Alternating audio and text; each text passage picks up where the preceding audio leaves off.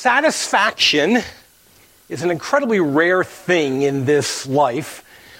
It was the great 20th century British philosopher and poet, Mick Jagger, who said, I can't get no satisfaction. I can't get no satisfaction because I try and I try and I try and I try. I can't get no, I can't get no. The song actually ranked by Billboard magazine as the second all time greatest pop song. And I think part of the reason for that ranking is because it really does capture the reality of our situation, as all good art does. I can't get no satisfaction. The inability to be satisfied in this life is a, a theme throughout much of popular culture. So many of the neurotic TV characters that we watch that capture our imagination, both in comedies and in dramas on television, are only happy when they're unhappy. They're only contented when they're discontented. They cannot be satisfied. But I think we're drawn to these characters. I think there are so many of them precisely because they reflect a reality that we feel. I can't get no satisfaction. They are caricatures, to be sure. They blow out of proportion a particular human trait, but they blow out of proportion a real trait, a trait that really does exist.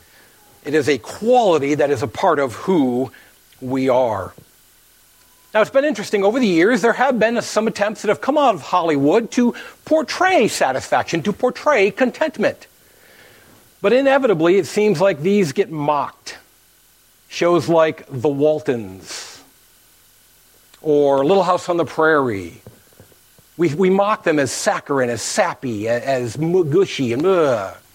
Because what did they do? They portrayed people who were just, they had problems in their lives, they had difficulties, but they were content. They were satisfied to live the lives they had. And we mock that, and we ridicule that.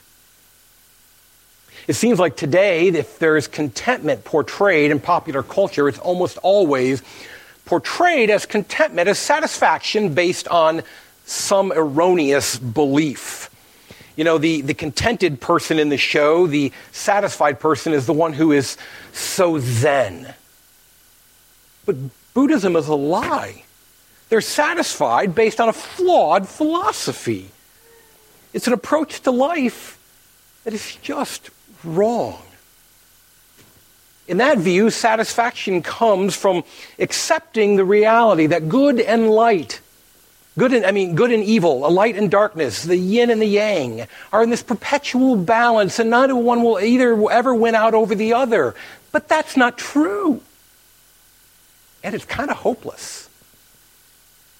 And so to be satisfied in today's popular culture, you just have to be zen about it. Just accept it just live with this screwed up world and be okay with it. You know, even a small amount of reflection about what I've just said shows I'm not satisfied with our dissatisfaction. And yet we come here to this situation admitting we can't get no satisfaction, and we have an option. What do we do? Do we just accept it? Do we continue grousing about it? Or is there an answer for it? I encourage you to open your Bibles to Haggai, not Haggai, it's just two syllables, Haggai. If you're not sure where Haggai is, find Matthew, the start of the New Testament. Before that is Malachi, before that is Zechariah, before that is Haggai. Gives you some idea that we're getting close to the end of our little mini sermon series here on the minor prophets. Haggai uh, will begin in chapter 1 in just a moment. Before we begin there, let's pray. Lord, teach us this morning to be discontented with the evil and wickedness of this life and in our own souls, but to find satisfaction in your Christ and the work he has accomplished and is accomplishing. In his name we pray. Amen. Haggai chapter 1, verse 1. Taking this opening section of Haggai, by the way, Haggai is four sermons. It's a compilation of four sermons uh, given in, in, in, a summary of each sermon. And uh, we're going to take a look at them. We're going to start here with the, if you're following along in the sermon notes, the dissatisfaction in our physical lives. that's really the first thing Haggai addresses. Haggai 1 1. In the second year of Darius the king, in the sixth month, on the first day of the month, the word of the Lord came by the hand of Haggai the prophet to Zerubbabel the son of Shealtiel, governor of Judah, and to Joshua the son of Jehozadak, the high priest. Couple of quick comments there. Uh, uh, uh first, it is extremely rare that we can take anything out of the Bible and date it with precision, but this is one of those times. In case you're curious how this kind of thing works, we have our calendar and we can trace it back. We have, you know, we have the, uh, uh, our calendar, we can trace it back to other calendars. We can link it to other cultures and other calendars. And what happens is this. We, if you look at ancient calendars, if we have a calendar that we can link to, and that calendar can link to something else, maybe there's a reference to, a, to an earthquake or a, a battle, and we know when that happened in our calendar, so now we can link to that other culture's calendar that makes reference on that same event. Well, we have a lot of links to, through Alexander the Great and the, and the Greek culture that he spread. We have a lot of calendar links to the Persian Empire, and we are now in the time of the Persian Empire. So, because we can link our calendar to Alexander the Great, which can be linked to the Persian Empire, which is now linked here, I can tell you that this sermon came on August 29th, 520 BC. Kind of cool. Kind of interesting that we know the exact date. And in fact, all four sermons in this book occur over a period of just four months, the last one coming on December 18th of 520 BC. So there's the historical context. We're in the midst of the Persian Empire now. And a little bit about what's said here. The word of the Lord came by the hand of Haggai the prophet. Uh, that makes Haggai feel a bit like he's just merely the conduit, like he's just the, the avenue through which this came. And that's exactly how he's supposed to seem to you and to me. You say, well, that, yeah, that, that just you know, makes Haggai nothing in this. It's not that it makes him nothing. It's a great honor to be the conduit of the Lord. It's a great privilege to be God's mouthpiece, but we must understand this is not Haggai's view. This is not the, the word of a wizened, grizzled old elder who's telling us what he thinks. This is the word of God to his people. Finally, it's interesting, this opening sermon, this opening word of God, addresses two people in particular, Zerubbabel and Joshua. Joshua. Zerubbabel is the grandson of Jeconiah, and he was the second to last king of Judah, the penultimate king of Judah. Thus, Zerubbabel is in the Davidic line. He is an heir of King David. And in fact, if you go to Matthew's gospel and look at Matthew's genealogy of Jesus, Zerubbabel is an ancestor of Jesus. And so we have one here who is descended from David and from whom the Messiah will descend. And that is not insignificant. Now, he is here a governor. He's not listed as a king, though he plays the role of the king. He has the earthly administration of God's people. So he's functioning as the king, but they're under the Persian Empire. More on that in a few minutes here. And so he's not technically the king, but, but he's in that line, the Davidic line. Then we have Joshua the high priest. So, right here in verse 1, we must note something. We have gathered in this one verse Haggai the prophet, uh, Zerubbabel, the descendant of the king, and Joshua the priest. We have the threefold office of Jesus Christ typified, presented to us here prophet, priest, and king, all gathered in this one setting. That also is not insignificant. So, what does Haggai say to them? Verse 2 Thus says the Lord of hosts, these people, not uh, uh, Zerubbabel and Joshua, but uh, Judah, these people say the time has not yet come to rebuild the house of the Lord. Okay, so why does the house of the Lord need rebuilding? Well, we've skipped forward in time by this little series of the, uh, the minor prophets, so let me give you some background. Last week we saw that Habakkuk foresaw the, the coming of the Babylonians.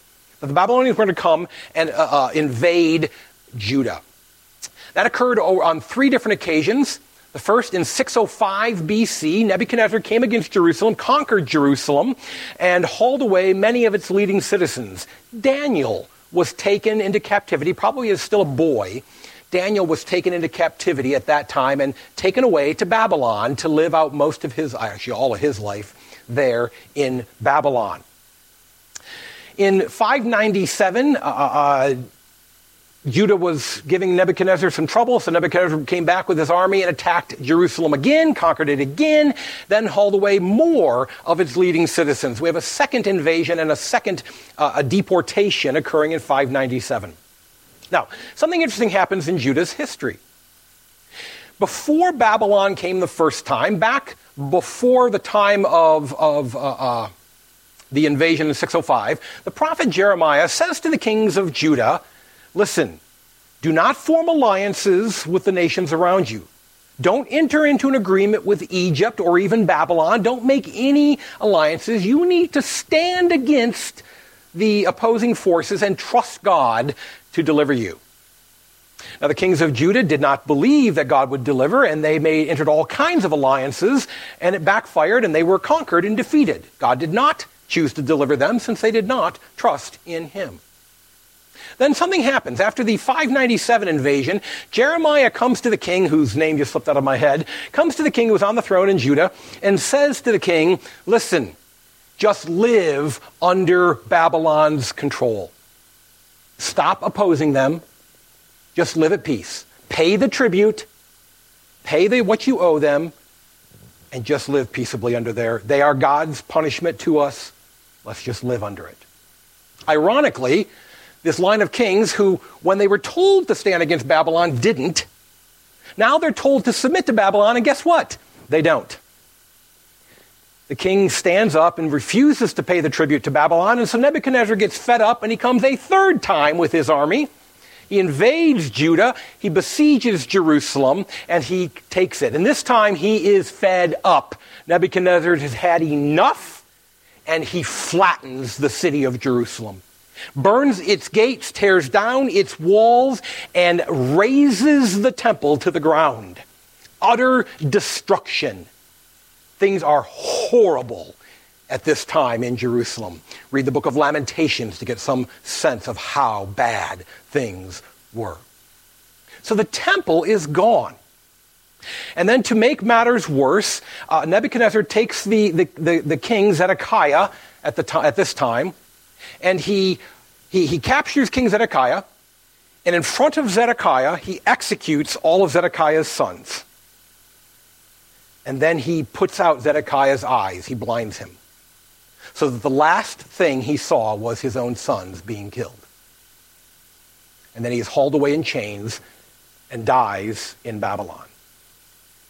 So at the end of 586, uh, the battle took a little time, 587, 586. At the end of 586, the temple is gone and the king is gone. The presence of God among his people and the protection of God for his people are stripped away. And prophecy in the land goes silent. Now, Daniel and Ezekiel would prophesy in Babylon during this time, but prophecy in Judah ceases. This is an important point in the history of God's people. God has said, You would not follow me, you would not listen to me, and so you lose me. I will not speak to you. You cannot come into my presence in the temple, and I will not provide my protector, the king. Haggai now steps into that void. It's been decades, probably about 85 years since there has been prophecy in the land of Judah. And now Haggai steps into that void and brings this prophecy.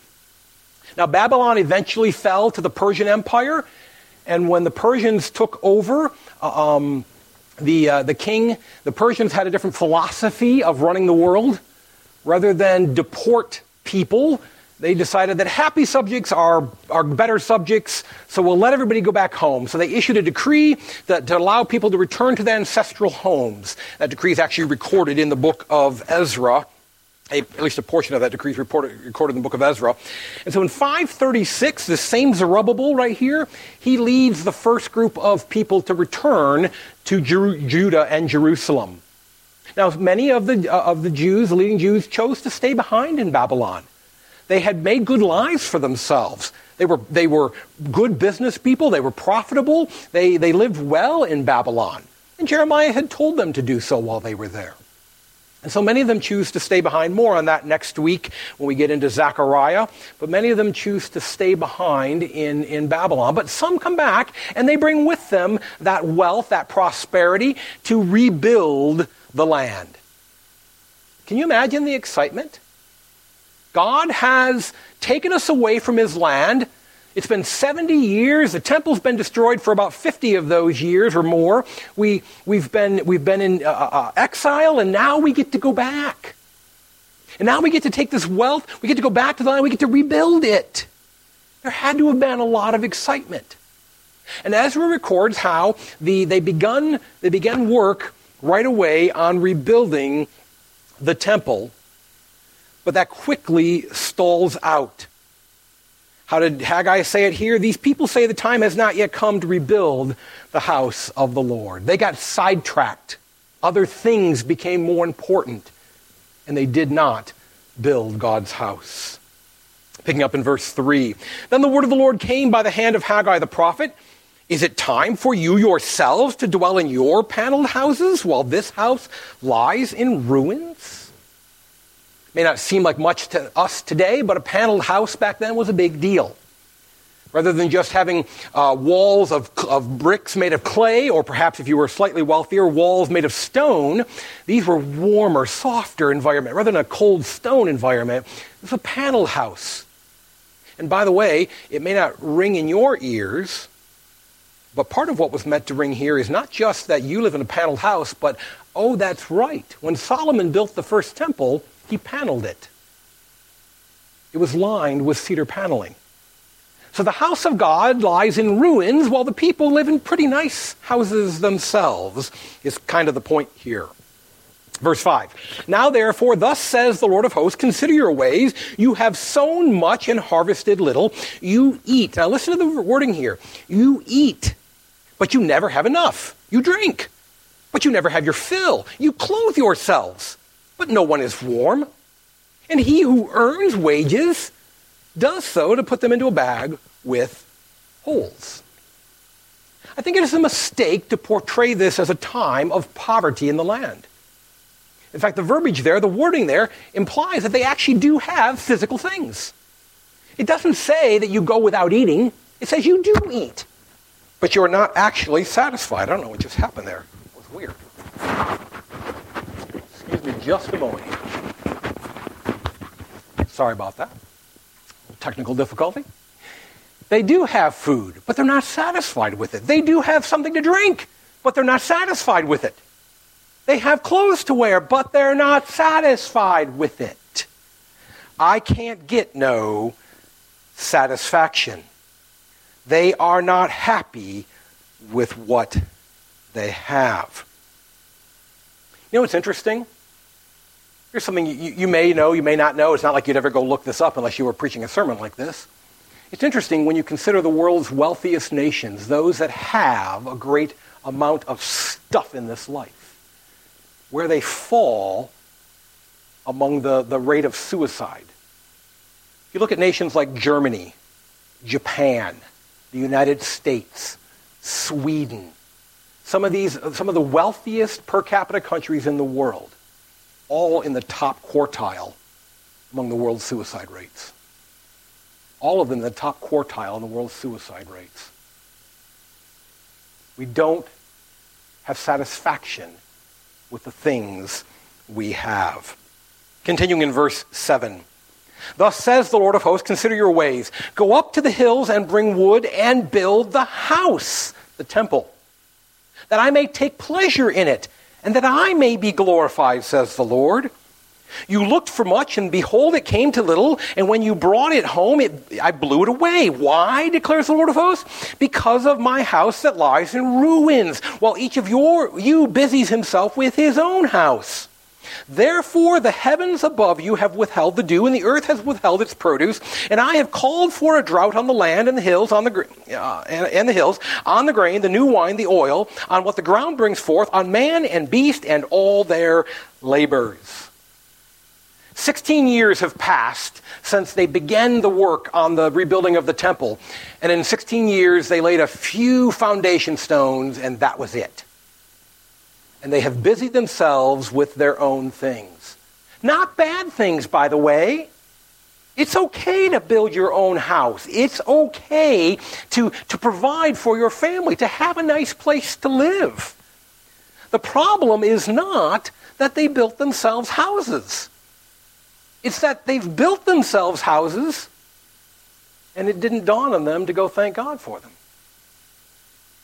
They have their nice panel houses, and nobody said, hey, we should make a thanks offering to our God. Because if somebody had said that, they would have said, well, where do we do that? How do we do that? Oh, yeah, let's talk to the priest. Let's open the book of the law. Oh, that's right. We go to the tabernacle or the temple and we make that provision. Oh, wait, there is no temple. Hey, if we want to thank our God for these things he's given us, we kind of need to rebuild the temple now. And it never crossed their mind. You see, this is not ultimately about a temple, the building, it's about their attitude toward God. They don't have a desire to thank Him for what they have.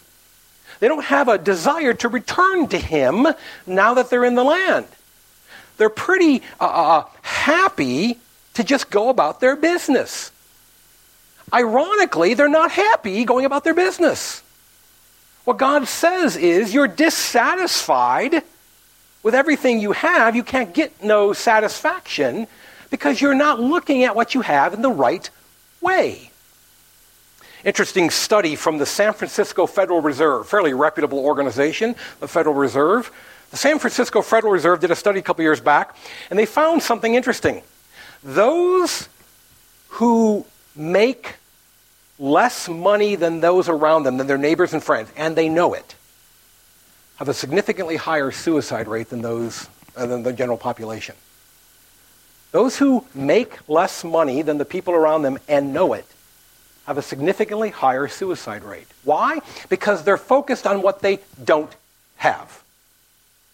I don't have that new car that my neighbor has. I don't have the new pool that my brother installed. I don't have the new whatever, whatever, whatever. And their focus is not on what they do have and the thanksgiving for that, but on what they don't have. Why are these people dissatisfied? Because they haven't stopped and look at, looked at what they have. They haven't said, look at, we're actually doing pretty well. God has blessed us. This is amazing. And they have not taken that as a reason to return to the temple and worship God to the point where they haven't even noticed that the temple doesn't exist. You can't get satisfaction. In part, it's because you have chosen to focus on the wrong thing and chosen not to be thankful for what you have, not to take it and see how you could bless God with it, how can I take what God has given me, go to his temple, and bless him with it? How can I glorify him through it? Keeping up with the Joneses will lead to dissatisfaction. Thankfulness to God leads to satisfaction.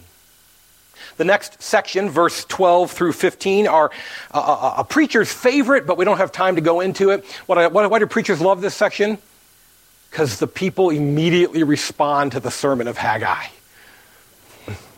It's a record of how they got busy right away doing what Haggai was telling them to do. Every preacher loves that section. We're going to go on. We're going to move on to now to chapter 2. We've looked at the dissatisfaction in the physical lives of the people in Judah.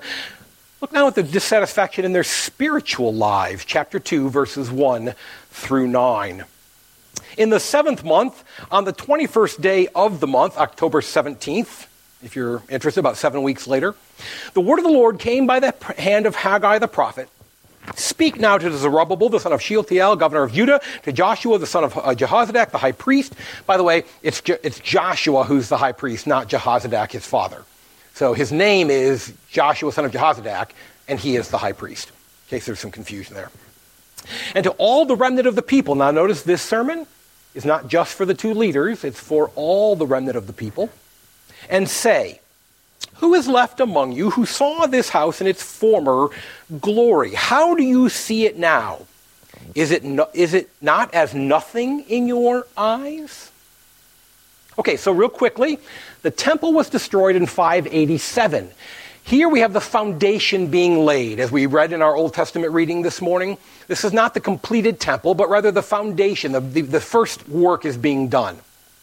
They've kind of marked it all out, laid it all out. I remember some years ago when my parents bought the property up in northern Michigan and we were going to build a hunting cabin. What we did, one of the first things we did, we went out there, we looked for the right spot, and then we kind of laid it out and we clicked. And it's that idea of getting that vision for what's going to be.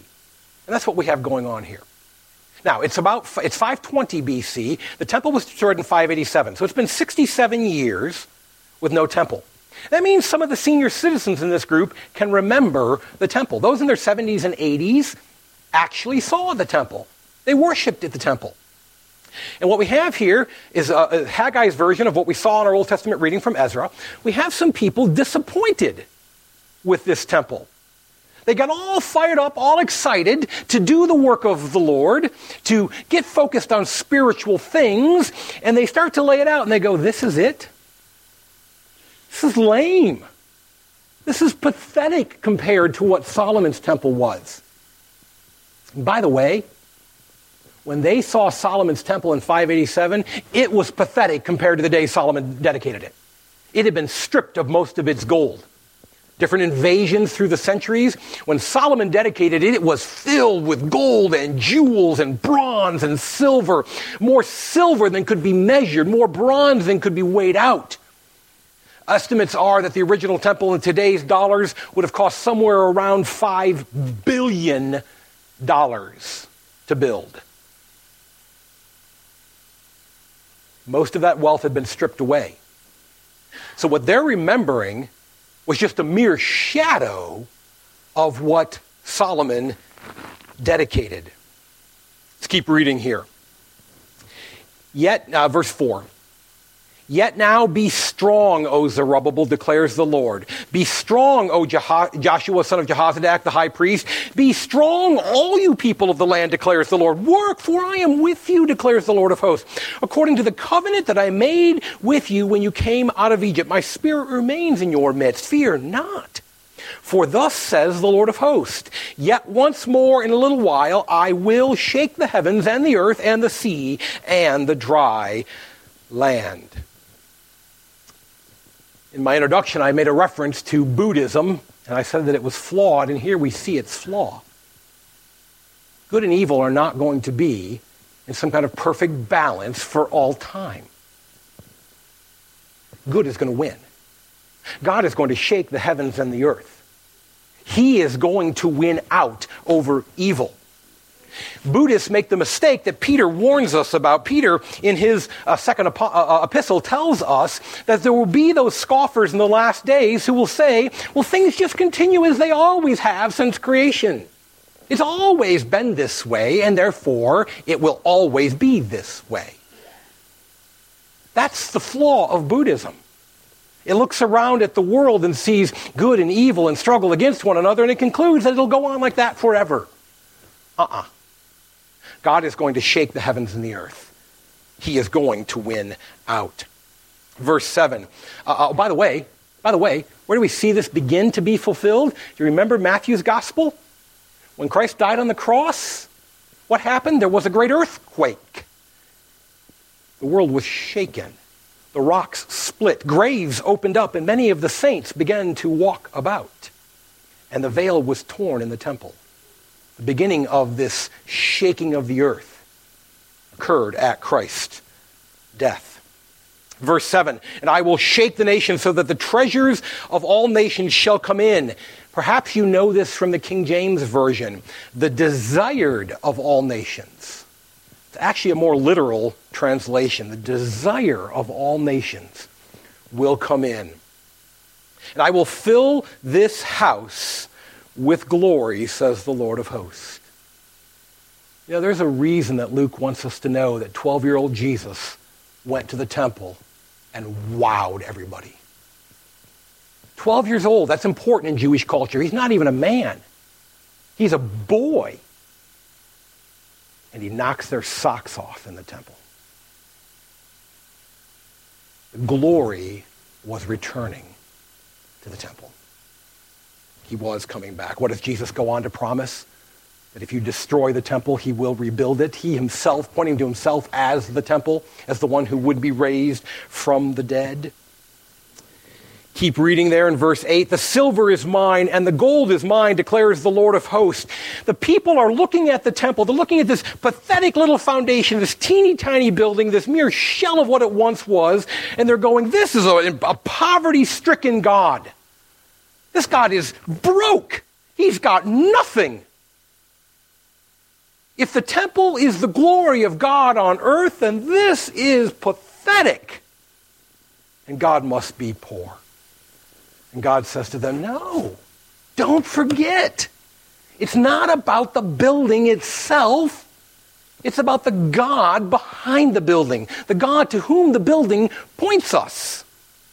And that is me, God says, and I own everything. I may not at this moment choose to bring it to this temple. I may not choose to put all my gold and silver here right now, but it's still mine. I am a wealthy God. I own it all. It's an important lesson, by the way, for us, for the church as a whole across the world, but particularly for Shore Harvest as, as pandemics and, and family situations and sin take people away from our church, we could look at it and go, it's just a shell of what it once was. Some of you are here, you can remember the glory days of Shore Harvest, and you look at this and you go, this is, this is lame, this is pathetic. Our God must not be up to anything at Shore Harvest. That's what those people thought. And Haggai said, No, no, no, don't look at it that way.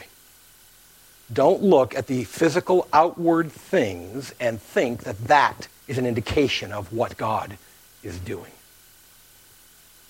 We must be guarded about looking at the outward and judging the inward. We must be very careful about that. Verse 9.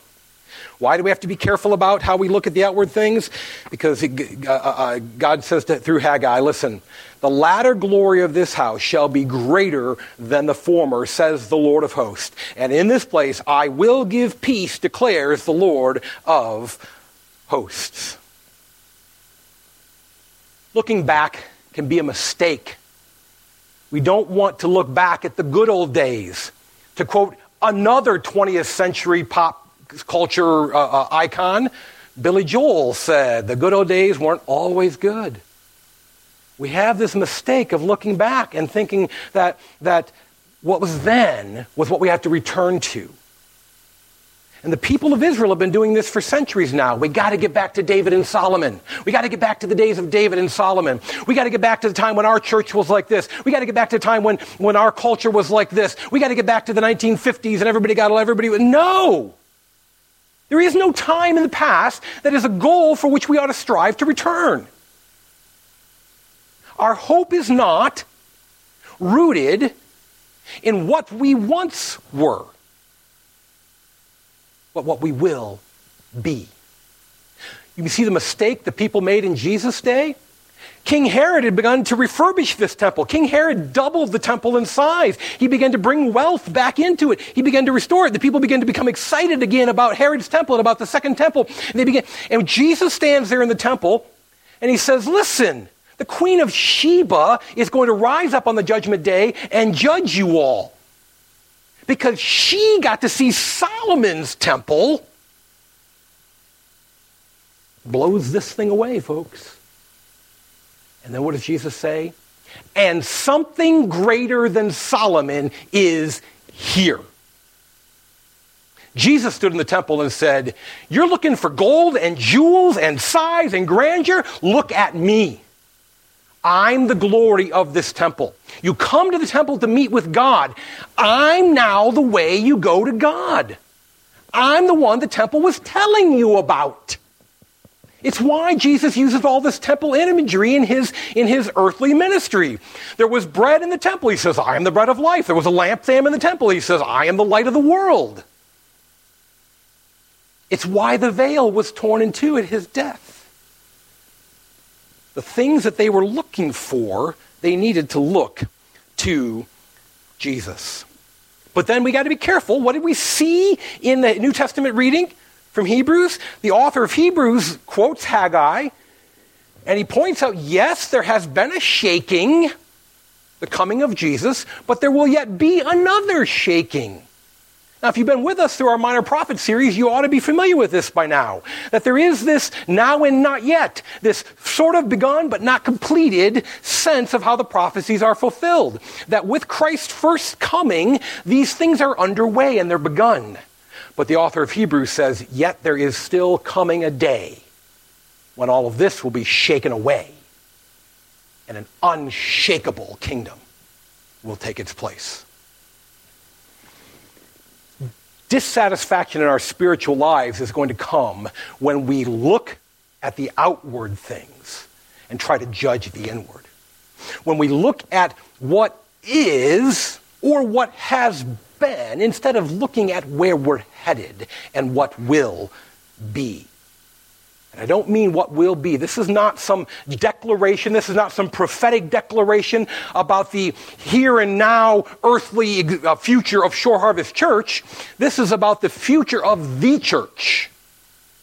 That it will win out, that it will survive to the end, and then it will be glorified, purified, and made the bride of Christ that it's supposed to be. That's what we've got to remember the promise is. So, what is the cause and the cure of dissatisfaction? Haggai 2, verse 10. On the 24th day of the ninth month, in the second year of Darius, this is that December 18th day, the word of the Lord came by Haggai the prophet. Thus says the Lord of hosts, ask the priest about the law so we got a little object lesson going on here. If someone carries holy meat in the fold of his garment and touches with his fold bread or stew or wine or oil or any kind of food, does it become holy? The priest answered and said, No. Then Haggai said, Okay, how about this situation? If someone who is unclean by contact with a dead body touches any of these, does it become unclean? And the priest answered and said, It does become unclean. Then Haggai answered and said, So it is with this people and with this nation before me, declares the Lord, and so with every work of their hands. And what they offer there is unclean. Now then, consider from this day onward, before stone was placed upon stone in the temple of the Lord, how did you fare? When one came to a heap of 20 measures, there were but 10. When one came to wine vat to draw 50 measures, there were but 20. Again, that dissatisfaction. I struck you and all the products of your toil with blight and with mildew and with hail, yet you did not turn to me. This is a reference to the like days of Amos and things like that, declares the Lord. Consider from this day onward, from the 24th day of the ninth month, mark this day, God says, since the day that the foundation of the Lord's temple was laid. Is the seed yet in the barn? Indeed, the vine we heard about that uh, in our psalm this morning. The fig tree, the pomegranate, and the olive tree have yielded nothing, but from this day on I will bless you. What's going on here?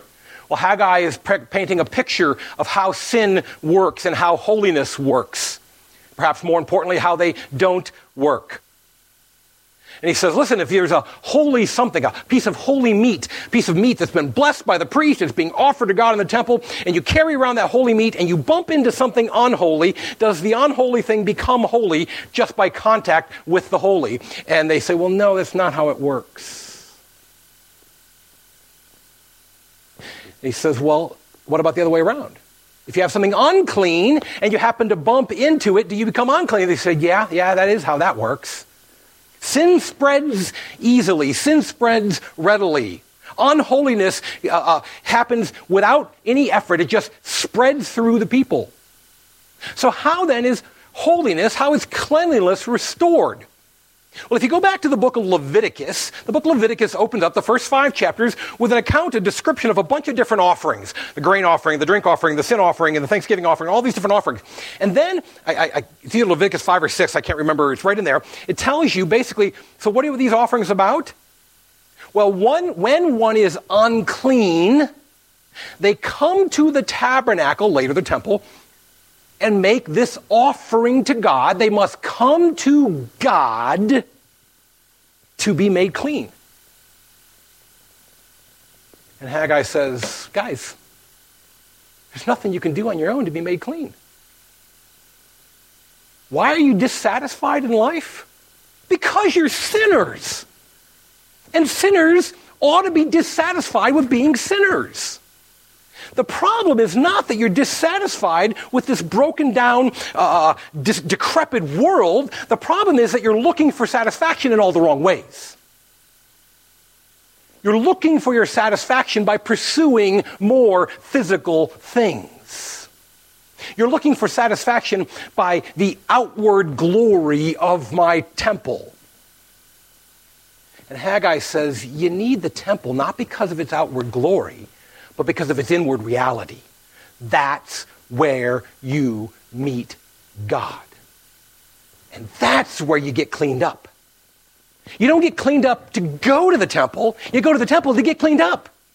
You don't straighten yourself out to go to God, you go to God to get straightened out.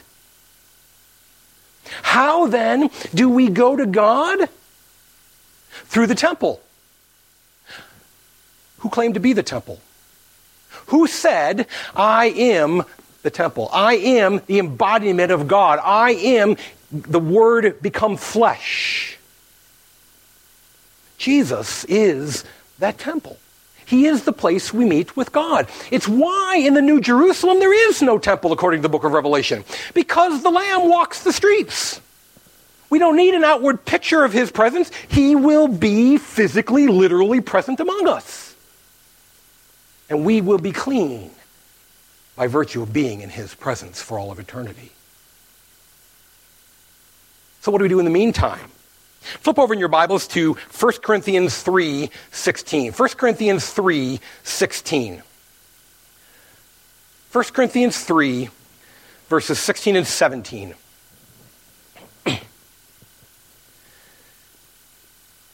Do you not know that you are God's temple. And that God's Spirit dwells in you. If anyone destroys God's temple, God will destroy him. For God's temple is holy, and you are that temple. Careful how you read that. As Americans, we tend to hear that you singularly always. If your Bible's like mine, it's footnoted there. In the Greek, it's a plural you. To borrow from our southern brothers and sisters, it's y'all. Y'all are the temple. For where we used to live in Pennsylvania, use guys. Use guys are the temple. It's not me individually that is the temple, it is the body of Christ collectively. You see, Jesus is the true temple. Then he turns around and says, And you are my body. You are my presence on the earth. We want to get into God's presence. We come to church, not the building, but the gathering of the saints of God and we come among them. And we are uh, uh, renewed again. By the way, it's one of the reasons the scriptures tell us to confess our sins to one another so we can go to the body of Christ and be cleansed and be washed anew. Renewed in faith, renewed in the hope of Christ our Savior so that we can not be satisfied with the way things are, but be satisfied with the fact that God's on the case and one day things will be different. Finally, going back to Haggai, looking at the very end of Haggai chapter 2, starting in verse 20. The word of the Lord came a second time to Haggai on the 24th day of the month. Speak, uh, same day. Speak to Zerubbabel, governor of Judah. Now, notice we've had a, a sermon to governor uh, to, to, Zerubbabel and to Joshua. We've had some sermons to uh, uh, uh, uh, Zerubbabel, Joshua, and all the people. Notice this is a word just for Zerubbabel. saying, I am about to shake the heavens and the earth, there it is again, to overthrow the throne of kingdoms. I'm about to destroy the strength of the kingdoms of the nations and overthrow the chariots and their riders. And the horses and the riders shall go down, every one by the sword of his brother. If you've been with us through this Minor Prophet series, hopefully by now this language is beginning to sound a little familiar. What is this? This is judgment. This is what we've seen over and over and over again God's description of judgment, the destruction of the wicked, overthrowing the powers of this world, overthrowing the nations. And again, if you've been with us through the Minor Prophets, you probably should now be saying, Well, I know when that happens. I've learned that that's what happens in the day of the Lord. Look at the next verse. On that day. Here it is. Haggai picks up that same theme. This is a technical term at this point in Old Testament history for the day of the Lord. On that day, declares the Lord of hosts, I will take you, O Zerubbabel, my servant, the son of Shealtiel, declares the Lord, and make you like a signet ring, for I have chosen you, declares the Lord of hosts. Let's close out quickly here. Flip back to Jeremiah. Jeremiah 22, 24. Jeremiah 22, 24. Jeremiah 22, 24. As I live, declares the Lord, though uh, uh, Coniah, the son of Jehoiakim, king of Judah, were the signet ring on my right hand, yet I would tear you off and give you into the hand of those who seek your life, into the hand of those whom you are, uh, are afraid, even in the hand of Nebuchadnezzar, king of Babylon, and into the hand of the Chaldeans. Haggai tells Zerubbabel that God is going to make him a signet ring. This is to hearken back to this language right here. Right before the Babylonians came and conquered, God said to the king, Then, though you are my signet ring, I am tearing you off my hand. And I'm letting you be trampled by the Babylonians. What's going on? The signet ring was the mark of authenticity. It was the mark that it belonged to the king. It was a way to stamp things. You could take hot wax, hot clay, you could press that signet ring in there, and it'd be a seal. Remember, back then, jewelry wasn't mass produced. It wasn't like everybody could have a copy of this ring. There was but one of these in existence, and so it became a mark of authenticity. Sunday school a couple of weeks ago, we studied the, the, the, the uh, uh, uh, sacraments, and we talked about the fact that they are a sign and a seal of God to us, that we are sealed, the signet ring. And God says, Listen, the king has been my signet ring, my, my seal upon my people. I put David on the throne. I have continued to keep his sons on the throne for, throughout these centuries as a mark that you're my people. And now to Zedekiah, I strip it away. I take that away. But then during the restoration, though the temple doesn't look like much, though uh, uh the, the, the rebuilding of the walls of Jerusalem hasn't yet occurred under Ezra and Nehemiah, Though things are in rough shape, God says to Zerubbabel, listen, I'm going to make you my signet ring. Now, Zerubbabel doesn't last long enough to ever become king. So, what's going on there? It's a restoration of the type, it's a restoration of the picture. It's a restoration. God is again saying, again, I will have leadership over my people. Again, I am, I have not abandoned my covenant to David. Here is David's son, and I am saying to him, again, you are my signet ring. Why? Because he's still pointing forward to the one who is David's ultimate son. The one who is both the Lord of David and the son of David. Because the promise of Haggai is not a promise of a restoration to the good old days. Because the word of Haggai to God's people is that the good old days are going to look pretty lame compared to the glorious future. The good old days are going to seem as nothing in your eyes compared to what I have planned for you. We must not look back to some good old days in our history or our nation's history we must look, if we're going to look back, it can only be to the work begun by Christ. A work that is fulfilled in Him, though it is not yet fulfilled in this world. And we must look forward, as the author of Hebrews says when he quotes this, to the day when the final shaking will take place.